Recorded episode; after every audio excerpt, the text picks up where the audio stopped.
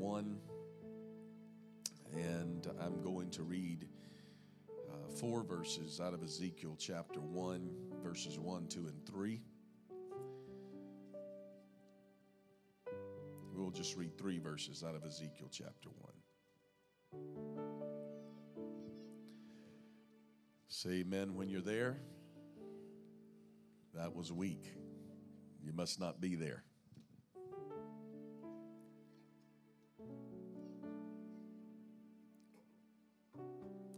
Ezekiel 1 and 1. Now it came to pass in the 30th year, in the fourth month, and in the 50th, and in the fifth day of the month, the 50th day of the month would be rather odd.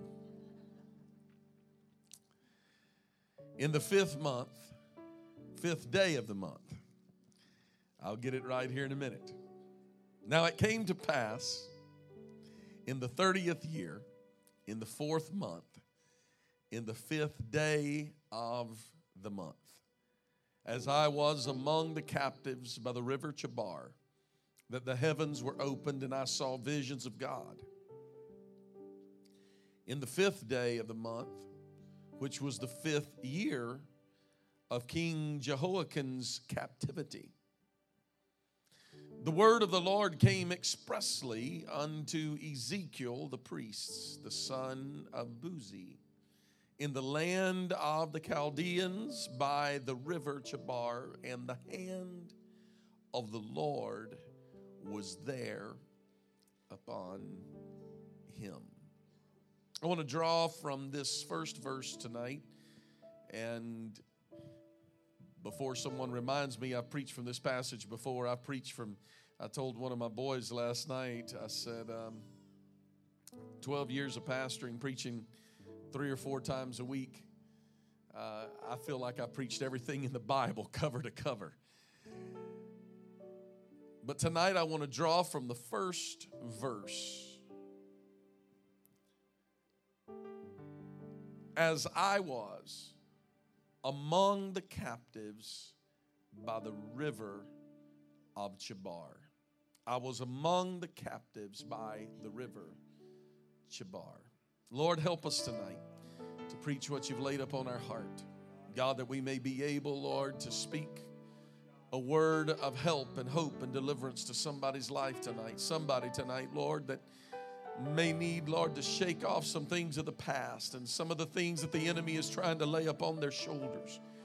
God, some weights, oh Lord, that you never intended them to carry, Lord, is holding them down tonight. And I pray delivering power for somebody in this room right now. In the name of Jesus, I thank you for it, Lord. In Jesus' name, amen. Turn to two or three people around you and say, I am not one of them. I'm not one of them. Wear the badge with honor now. I'm not one of them. Shout it out. I'm not one of them. I'm not one of them. The prophet Ezekiel was himself among the captives. He is speaking here of those of them that were posted to work and labor by the river Chebar. They were taken into captivity, and those captives were instructed by their masters to improve the sides of the river where there was uncultivated land. Therefore, the taskmasters chose to place them beside the river of Chabar and work in the meaningless tasks of life, of clearing the unseemly and unseemly uh, brush and to plant uh, trees that would be uh, beautiful to the eye and that would uh, capture the attention and the heart. Uh, mere landscaping, if you please, and among these labors, and among these workers, and among these captives, uh, by that river Chabar was a prophet by the name of Ezekiel. Ezekiel said, I was among the captives. Everybody say, I was among them. I was among the captives, he said, by the river Chabar. Now, Chabar in the Hebrew simply means a place of the past, a place of the past, or a far off or a distant place, a place of the past.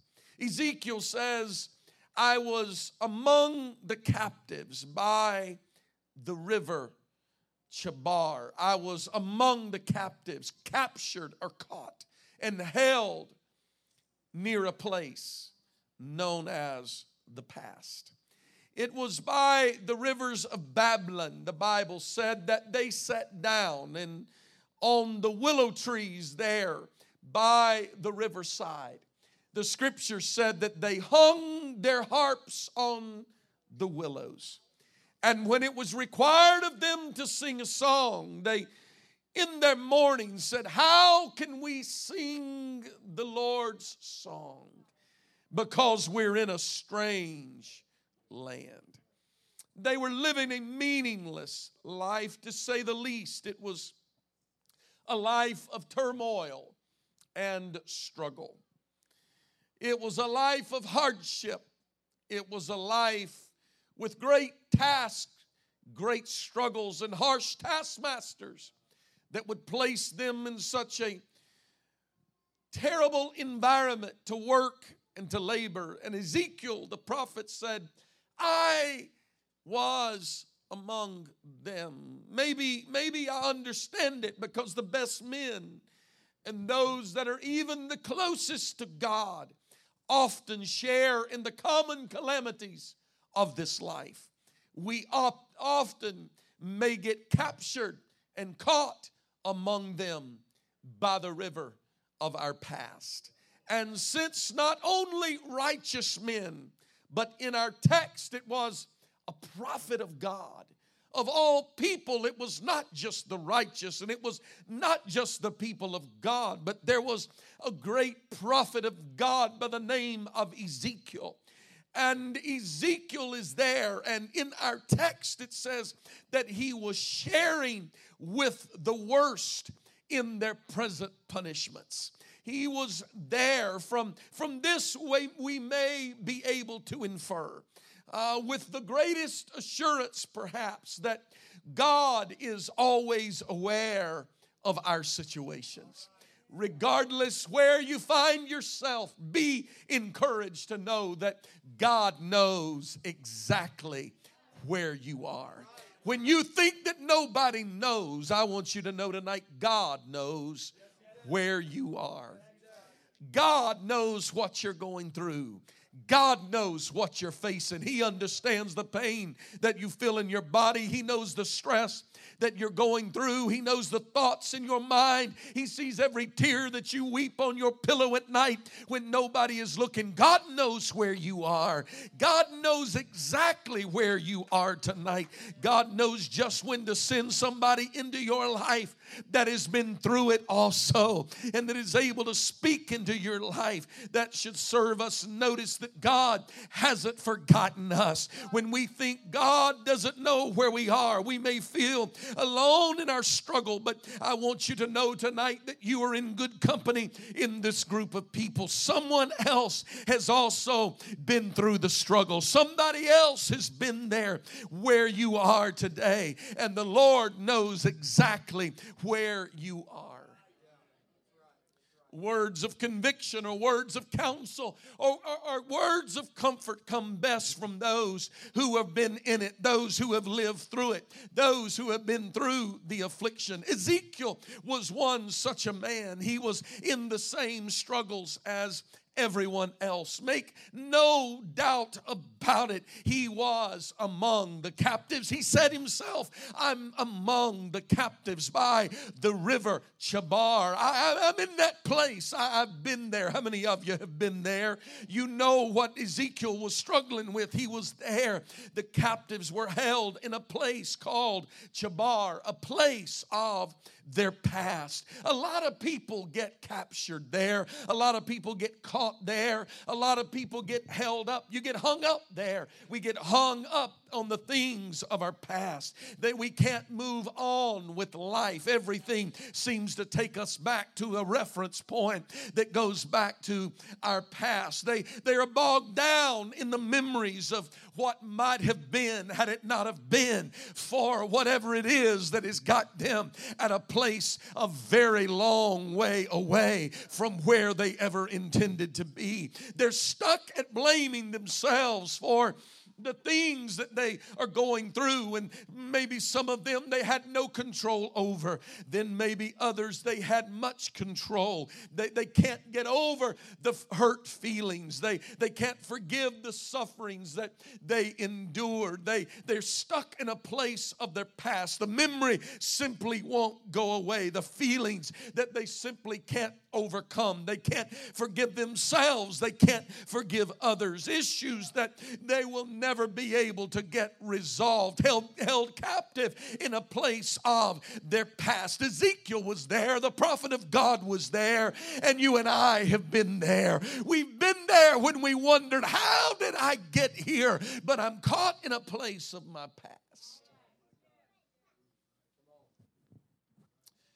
I remember the day that I arrived early to work and dropped Gentry off at school when he was only in the first or second grade. I took him early and dropped him at Calvary Christian School and stepped out of my car and began walking toward the front door of the tabernacle. As I was walking toward the front door of the tabernacle, I reached in my pocket and I got my keys and I noticed a man from across the way. It was a man on the other side of the parking lot, and I heard him as he began to scream for my attention. I turned and glanced over my shoulder, and I, I heard him. He called me by name. It was a concern of mine. I, I, didn't recognize him. And being there in an inner city church, we had dealt with several different situations. So I picked up stride a little bit. Not that I was afraid. But I walked briskly across the parking lot to the front door as I heard him call my name and more clearly and closer and more desperate. And I put the key into the door and unlocked the door and pulled the door open before I turned around with my back, of course, to the open door so I could close it quickly if needed. And I looked at the desperation in the eyes of the young man that was running across the parking lot. And he said, Brother Jordan, can I have a moment of your time? I was pretty sure that I knew what he wanted. I was pretty sure he was looking for a little change, a few dollars, a meal to be bought. It was common in that area, it was common at that location, it was uncommon at that time of the morning. And I turned to him and looked at him and I said, What could I do for you this morning? And he said, I don't want anything from you, sir. I don't want any money. I'm not looking for food. He said, I need help.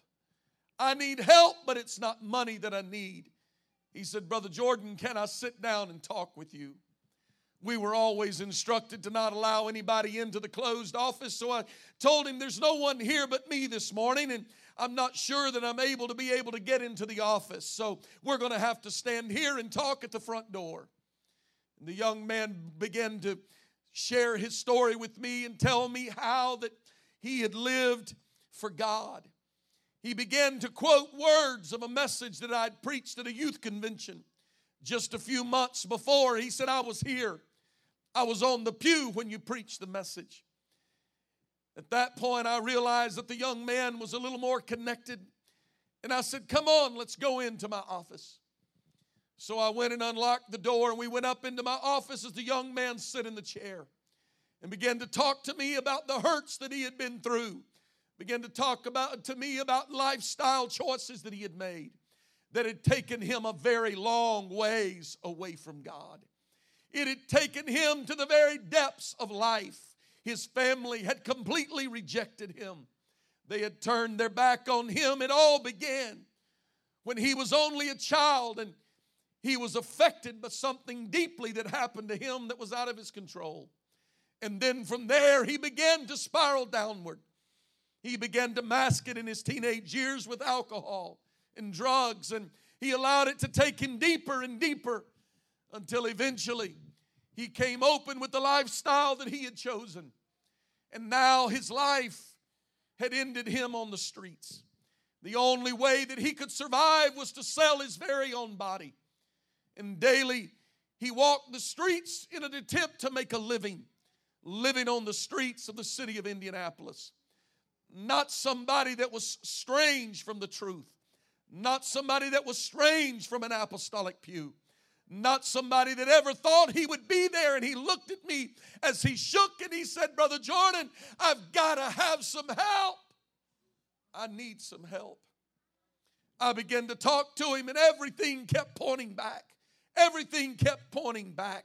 It went back to his past. It went back to his past. It went back to where he was, where he had been, what he had been through. I asked him that day, Do you believe that God can forgive you? And he looked at me that day and he said, I've heard it preached that he can, but somehow I can't seem to find forgiveness. Somehow I'm not sure. I'm not exactly positive. I looked at that young man that morning in my office and I shed tears with him as we sat in the office and talked that morning.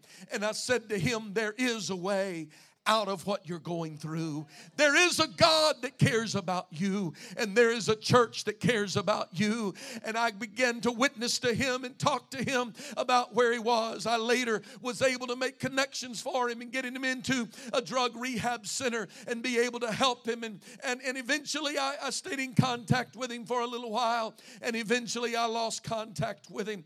But I came to tell you tonight that I've talked to so many people that have gotten caught in the same situations like this young man by the name of Matt had been caught in. He looked at me that day and he said, I'm trapped, I'm caught, and I can't get out. I was reminded of that story today as I was looking over my notes just before service, and I realized what I said to him that day. I looked at him and said, Matt, you're trapped in a lie that is created by the enemy. You think there is no way out. That's what the, the devil wants you to think. I don't know why I'm preaching this tonight, but I come to tell somebody you don't, it doesn't have to end the way it looks like it's going to end for you. There is a way out of your situation.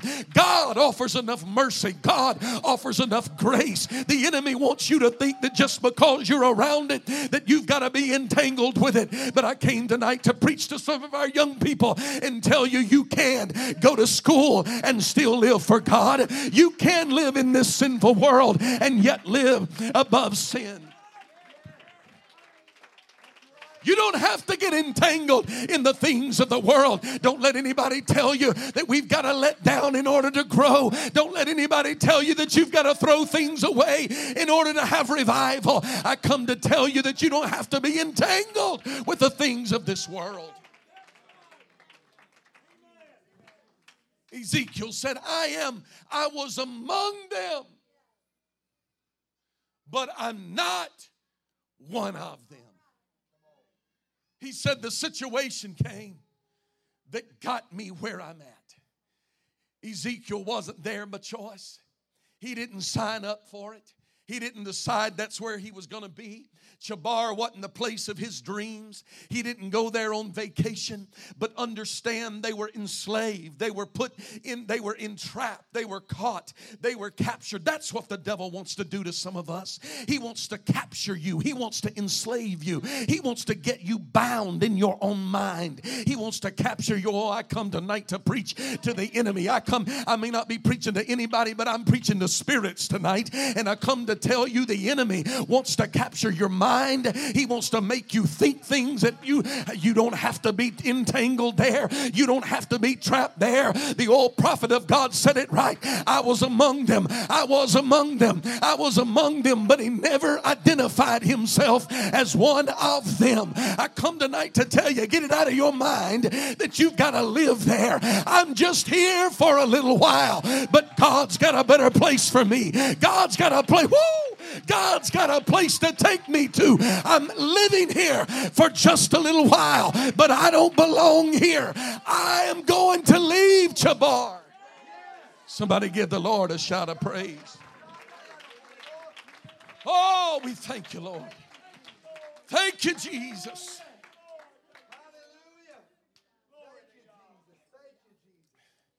This isn't the only story in the Bible of such. A Hebrew boy by the name of Moses was raised up the son of Pharaoh's daughter.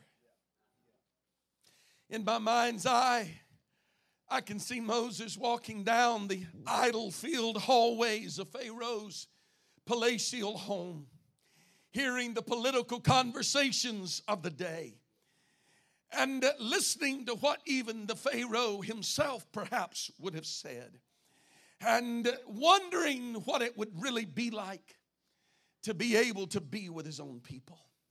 And I can imagine what was rolling over in old Moses' mind when, just as a lad, he walked down the hallway and he would look over his shoulders and he would say under his breath, I may live here, but I'm not one of them.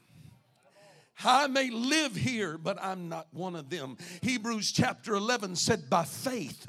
Everybody say by faith. You got to get this tonight by faith. If I can, if I can get you to believe what I'm preaching tonight, there will be a demonstration of the power of the Holy Ghost when we leave here tonight.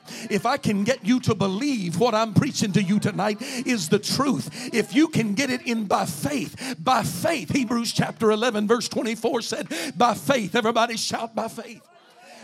By faith, Moses, when he was come to years, refused to be called the son of Pharaoh's daughter. You know what I see in the spirit? I see some folks that say, Well, I keep it real, Pastor. You know, this is just who I am. I'm just captured here, I'm just called here. But Hebrews had it right when it said, By faith, Moses said, I'm living here, but I'm not one of them. You don't ever call me the son of Pharaoh's daughter. I know she found me in the bulrushes, but I don't belong here. But I'm not her daughter. I come today to tell you this world is not my home. I'm just passing through. Don't ever tell me this is where I belong.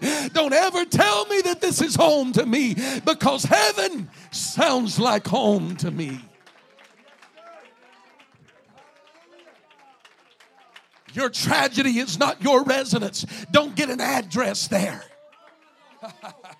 I did a little research and they said at Chebar, when the people of God were gathered there and they were working, they, they came as migrants. They were put there as slaves, as captives, and they only had a makeshift home. And the enemy was thinking, yeah, look what we're able to do to them. Look how we're able to push them down. Look how we're able to make them live. And they're thinking all the time, this is okay because this is just temporary.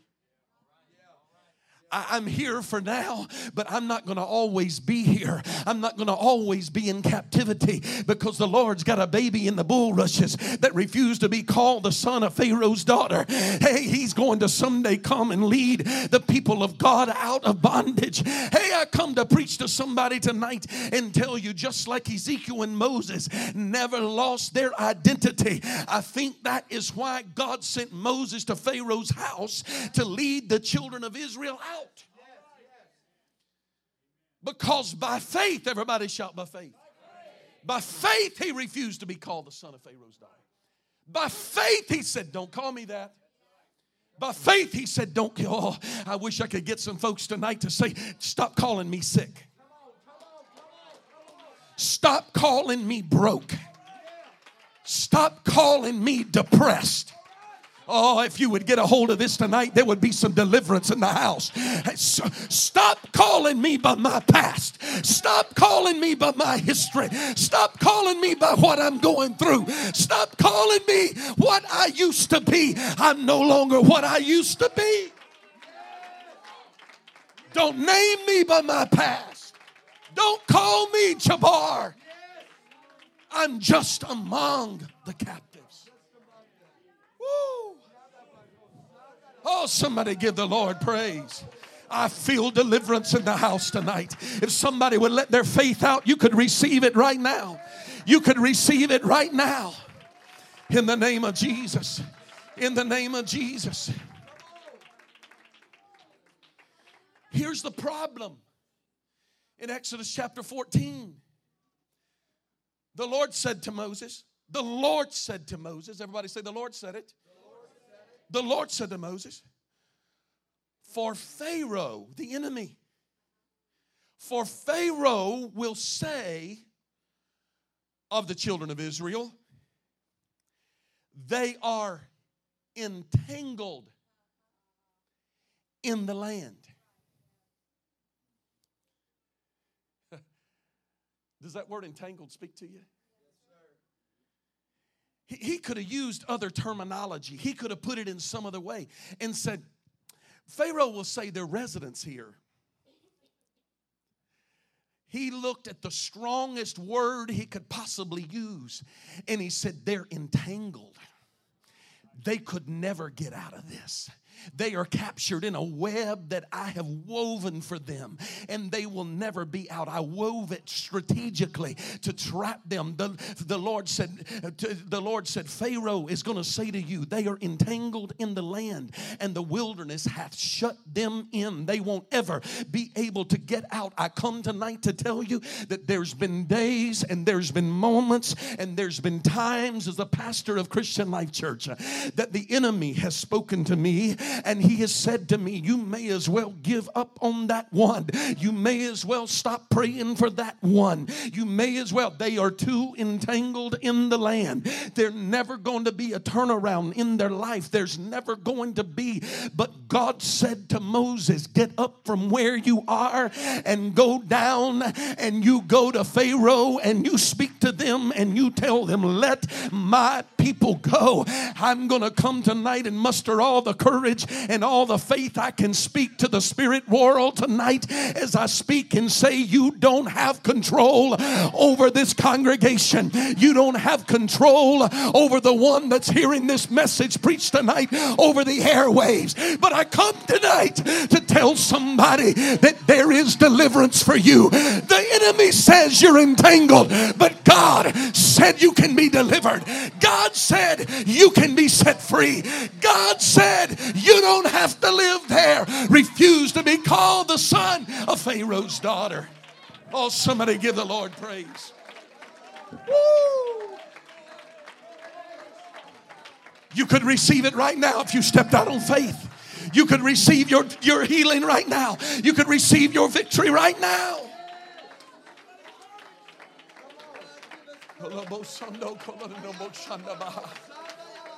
Yes.